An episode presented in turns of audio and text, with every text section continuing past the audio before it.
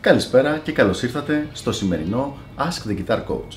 Για σήμερα έχουμε μια ερώτηση από το φίλο μας το Στέλιο, ο οποίος ρωτάει «Γιάννη, ποια είναι η άποψή σου για τους κιθαριστικούς διαγωνισμούς στο YouTube» Στέλιο, ωραία ερώτηση και γενικότερα πρέπει να σου πω ότι είμαι υπέρ. Δηλαδή σίγουρα μπορούν να σε βοηθήσουν, σίγουρα μπορούν να βοηθήσουν ένα κιθαρίστα σε διάφορα πράγματα. Για να τα δούμε λοιπόν λίγο πιο αναλυτικά.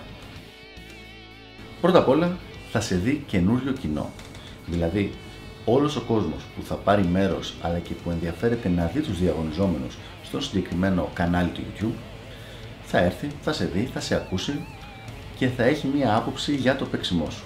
Ω εκ τούτου, αν παίξεις καλά, είναι ένας ωραίος τρόπος για να αποκτήσεις καινούριους οπαδούς, καινούριους ε, φίλους στα διάφορα μέσα κοινωνικής δικτύωσης.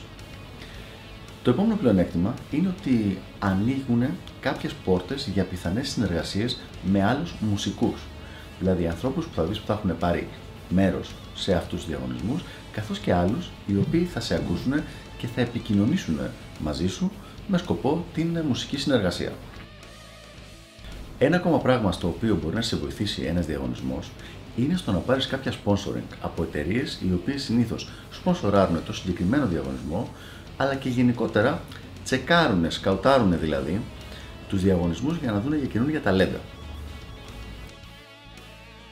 Αυτά λοιπόν είναι τα καλά. Καλό είναι να ξέρεις όμως επίσης ότι το πώς θα δεις να παίζει κάποιος σε ένα διαγωνισμό δεν είναι αντιπροσωπευτικό της συνολικής ικανότητας αυτού του κιθαρίστα. Δεν έχεις δηλαδή μια πλήρη εικόνα. Έχεις μόνο την εικόνα στο πώς έπαιξε πάνω από το συγκεκριμένο κομμάτι. Και αυτό είναι κάτι το οποίο το ξέρουν οι άνθρωποι που βλέπουν και που παρακολουθούν διαγωνισμούς. Δηλαδή, αν έχεις σκοπό να είναι βασικό μέρος ή το πρωταρχικό μέρος του marketing σου, δεν θα στο πρότεινε αυτό. Να είναι ένα βασικό μέρος που θα παίζεις και που θα φαίνεσαι και που θα προμοτάρεις τον εαυτό σου, αλλά δεν μπορεί να είναι το μοναδικό. Χρειάζονται και άλλα πραγματάκια. Αυτά λοιπόν από μένα. Ελπίζω να βοήθησα και τα λέμε στο επόμενο επεισόδιο του Ask the Guitar Coach. Γεια χαρά!